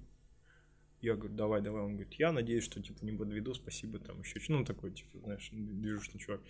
Было очень прикольно. Слушай, про ситуации, когда ты не поп- не попадаешь ни как бы не в свою тему, да, не в свою тарелку. Вот мы из мира ММА, так скажем, Мгм. и мы все видим вообще по-другому. То есть нам кажется обычно, что все люди понимают, разбираются, ну, типа, что и как там и так далее. Ну, потому что ты как бы находишься в э, обществе, в котором концентрация этого знания высокая. И Ну, то есть думаешь, тебе не надо дополнительно какие-то символы сообщать человеку, чтобы он тебя понял. да, и это типа очевидно. Ну, типа, Да, ну, очевидно, ну, Вот. да. а, но при этом, когда ты начинаешь просто с обычными нормальными людьми разговаривать, ты понимаешь, что они могут вообще там, типа, быть не в курсе и так, и так далее. И поэтому я каждый выпуск просто спрашиваю наших гостей а, про Хабиба.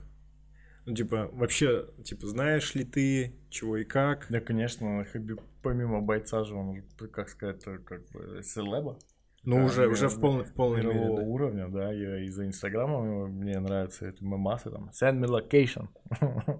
Ну, То есть ты прям как-то, типа... Ну, то есть, да, конечно, я знаю, я же, я помимо концертов и вечеринок, э, я даже э, делал э, показ, по-моему, какого-то боя его. А, или Конора я делал, еще когда работал в ДП. Ничего Прям в 6 утра там люди приходили, все, садились, Сколько смотрели. человек, кстати? Да, дофига. Ну, это на самом деле, это какой-то, это особый со- сорт извращения, потому что реально какие-то знаковые бои, они же все проходят в, в американском часовом поясе, как бы. Да, конечно, И ты- да, ты есть типа- такое. У нас была тема, когда мы бой Конора с Хабибом смотрели вот в этом офисе, типа там в 5 часов утра, когда, знаешь, что все еще что-то ну, поставили плазму, там что-то заказали шашлыков каких-то, типа, давай там ши- Ну, да, да, по- показывал я это. Но мне это, знаешь, это, это вот, вот это вот становится частью вообще современной культуры, да, вот э, бои благодаря таким вот личностям, там, как Хабиб, как Конор. Это то же самое, как вся Россия в какой-то момент, э, блин, начала разбираться в батл рэпе. Ну, когда вот этот вот... э, пока он был. Оксимирон и Гнойный, да, там что-то все обсуждали.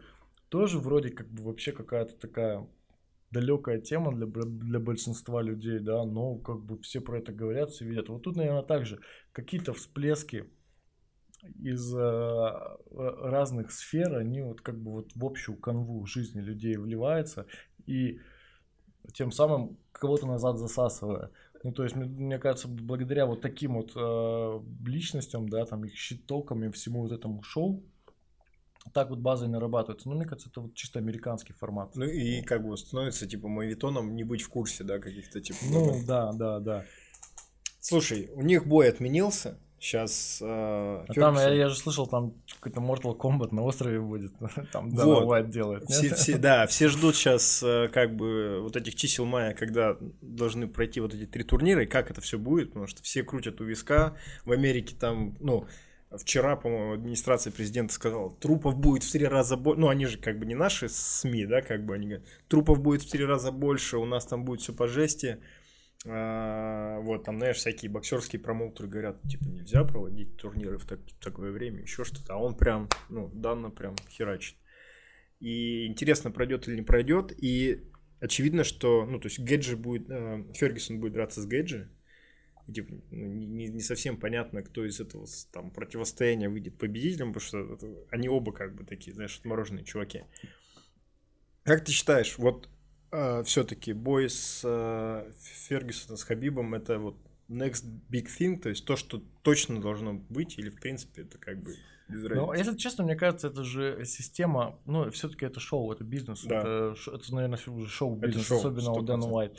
То есть э, всегда г- где-то сейчас растет какой-нибудь э, второй Хабиб, который там через пять лет, на которого все будем смотреть. И я на самом деле не вижу в этом никаких проблем вообще в плане, ну, наверное, как я со стороны, как организатор Да. концертов. То есть, если э, я зарабатываю на концертах на продаже билетов, Да. то, ну, сколько там площадка в Лас-Вегасе, вот это может людей вести, это же какая-то маленькая толика от того, на чем они бабки зарабатывают. Конечно. Это pay-per-view, да, да, и вот это все. То есть в режиме, когда все сидят дома, ну, то есть то, что ты недополучишь денег от каких-то людей, то, что какие-то випы придут, мне кажется, это полная фигня, и что- ну, что реально это можно сделать. По сравнению с тем, что у тебя весь спорт в стране остановился, Да, и люди да. сидят дома, И вообще ничего не, да, да, и, не и у них смотрят. пока есть бабки, и то есть, в Да. принципе, ты можешь там большой куш, да, сорвать за несколько. А, тут как бы не командная игра, два человека в октагон вышли, это как бы, может, даже, даже по правилам самоизоляции. туров. Слушай, ну там, по правилам, там такое колоссальное количество людей работает над турниром. То есть, Ну, их же всех не покажут. ну да, да, да, это понятно. Я к тому, что это тоже там типа впечатление по, по, по поводу самоизоляции. То есть э, я был на всех UFC в России, и как бы у нас парень дрался на последнем UFC, который был в Москве. И мы как бы изнутри в этой теме были. Ну, понятно, весь продакшн и все Я это офигел. проще, да. Они из Америки привезли. Я думал, что вот так на скидку человек там 70 или 80, а мне, я не помню, кто потом мне сказал. А, мне сказал а, Вова Антоненко, это чувак из Йобурга, который официальный переводчик UFC, кстати говоря. А, ничего, не знал, что у нас такие кадры есть. Да, у нас вообще с кадрами Привет. Вова. Вова, привет, да. Вот, и он сказал, что не-не-не, они типа 100 человек привезли из Америки. Знаешь, там каждый делал свою маленькую функцию, но делал это очень круто. И ну, я ходил такой, нифига, как можно, типа это. Ну, это вот к вопросу о вообще про, о, о профессионализме, о том, что, представляешь, кому-то легче привести 100 человек из Америки, чтобы они делали да. каждую свою маленькую штуку, чем ну, даже в Москве или в огромной России найти какого-нибудь такого персонажа, который бы, да. И вообще американцы этим, кстати, слово-то забыл, когда говорят про кого-то. А, грешат. То есть им, им легче, да, чтобы вот с ними кто-то приехал, который будет делать то, что им надо, чем тут кому-то доверять. Ну, то есть там, условно, Они часто так делают. Металлика, целый самолет аппаратуры Блин, да, своей. Конечно, да, там Дипишмот, Металлика, там целый самолет э, персонала, плюс еще куча фур э, музыки своей ездят. Ну, как бы да, все, все чтобы, чтобы шоу было крутым и качественным, так как оно задумывалось, так оно должно быть, едут со, своим, со своими людьми, со своей аппаратурой и вообще со всем своим. Ну, слушай. Это как у... вот у Дудя было про рок, э, когда на стадионах-то делали. Что они, что они даже ложки пластиковые везли из-за границы, потому что в СССР ничего не было. Ну, к сожалению.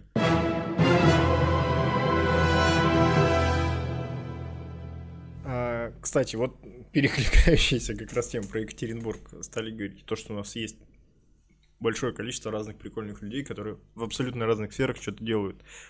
А, ты не собираешься никуда переезжать? Нет, я вообще патриот. Я made in Ural и уралец, и в Москву не собираюсь никуда переезжать.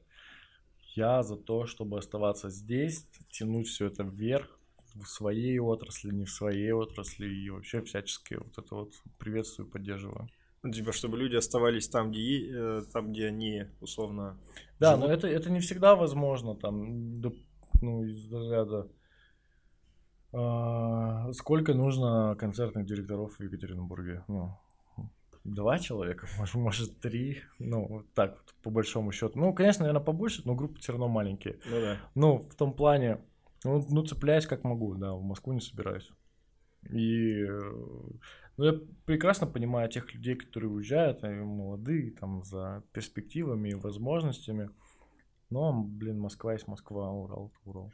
Короче, надо как-то вот этот э, нехороший тренд на невероятную централизацию в нашей стране как перел... переламливать, переломить. Ну, это вопрос полицентризма, а это уже каких-то там высоких э, дядь, да, разговоров. Я навряд ли думаю, что Кремль свою хватку вот так вот mm. над э, Московия, как раньше, Московия ослабит свою хватку над остальными территориями. Но вообще э, идея полицентризма, особенно в сложившейся ситуации, когда ты видишь, что там в Москве 10 тысяч заражаются в день, там, а в регионах там по 50 в день, да. оно о многом говорит и о том, что как, как, как много людей оттуда позбегало э, в свои родные пенаты. То есть, э, наверное, полицентризм после всех этих событий не лишен своего смысла, чтобы не вокруг одного какого-то прибивались, а были какие-то центры по стране, вот, во-первых, это выгодно. Ну, вообще uh-huh. людям. Возьмем, да, тот же Екатеринбург. У нас же все компактно. Нам, в принципе, там мы какими-то категориями 15-30 минут вообще говорим там ну, доехать, да. да. В Москве это может там категориями там полтора-два часа ну, до встречи, там, до работы, еще до чего-то доехать. И мне уже от этого трудно отказаться. Я уже лучше тут буду меньше получать, чем в Москве тратить два часа в день на какие-то переезды. У тебя как бы сумма издержек в Москве. Да, конечно. Я, я, я просто топлю за то, что комфортную среду обитания делать свою здесь. Вот. Э, не хочу ее в Москве делать. И не знаю, зачем зарабатывать больше, если ты будешь тратить больше там, на, на, на те же передвижения, на все. Come on, посмотрите, как у нас здорово. И у нас на самом деле и люди есть, то есть нет такого, что ты не найдешь прям какого-то человека, ну, например, в моей сфере. Угу. Ты можешь найти и звукача, и монтажера, и продакшн у нас есть, и что угодно может тут забабахать на самом деле. Было бы желание. Забежать всегда можно. Короче, Йобур классный город, ребята. Помните об этом, знайте, оставайтесь дома, делайте наш дом общий лучше. Да, всеми, все, что вы можете делать. Отлично. А ну на этой прекрасной позитивной ноте мы сегодня закончим наш выпуск. С вами был подкаст «В поисках мема». Артем Зверев, Александр Скоредин.